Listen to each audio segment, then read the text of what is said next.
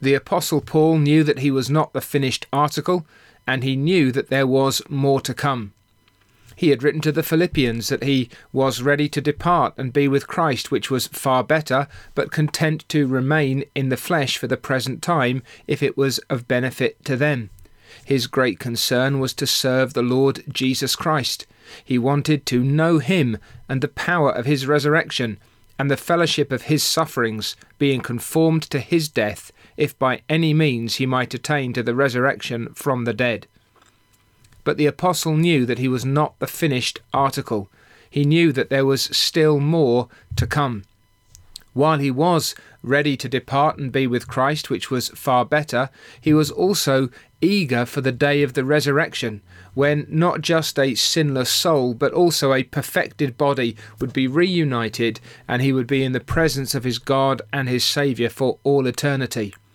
And so in chapter 3 and verse 12 of the letter to the Philippians, he says, Not that I have already attained or am already perfected, but I press on, that I may lay hold of that for which Christ Jesus has also laid hold of me. Paul has his eye fixed on that goal. He has his eye fixed on the glory to come, and he knows that the Lord Jesus Christ has laid hold of him. There's a, a sense of conversion there which involves this wonderful divine activity, the the Son of God reaching out, reaching down, and grabbing a hold of somebody upon whom he has set his love that they might be with him. Now, they become his by that divine act of mercy in salvation, but there, there's a, a, a further purpose still being worked out. Christ wants his people to be with him where they are. Christ is looking forward to the great marriage supper of the Lamb. And Christ, having laid hold of Paul for that purpose, Paul says, I now am stretching out that I may lay hold of that for which Christ Jesus has laid hold of me. In other words, the apostle has been brought into this pilgrim way. He's been put on this racetrack, and now he's stretching forward, he's pressing on, he's reaching out, and he's striving with everything that is in him, all his redeemed humanity, pressing toward this great prize for which Christ Jesus has laid hold upon him. As a redeemed man, everything that Christ desires and designs for the apostle has now become his desire and his design. He knows that there is still sin in him.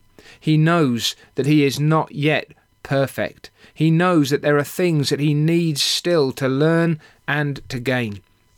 But he's not passive and he's not careless and he's certainly not buying into this let go and let God mentality. No, I press on. If God is at work in me, then I will be working for him.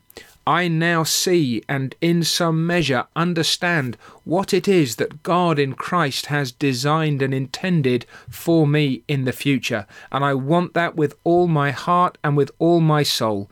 And so, forgetting those things which are behind me and looking toward those things which are ahead, reaching out for what is still in the future, I'm pressing toward the goal for the prize of the upward call of God in Christ Jesus.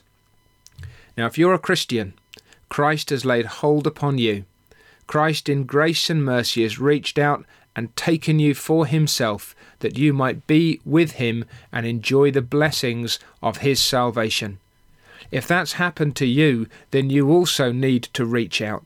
You need to be stretching toward that for which Christ has called you.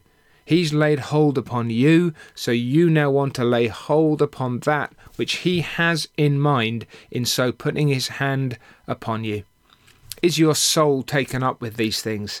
Do you see them more clearly, know them more completely, want them more earnestly, and strive after them more diligently? There is the apostolic spirit. That's the concern of every true believer that they should get what Christ wants them to have, that for which He's called them to Himself. This then should be our goal.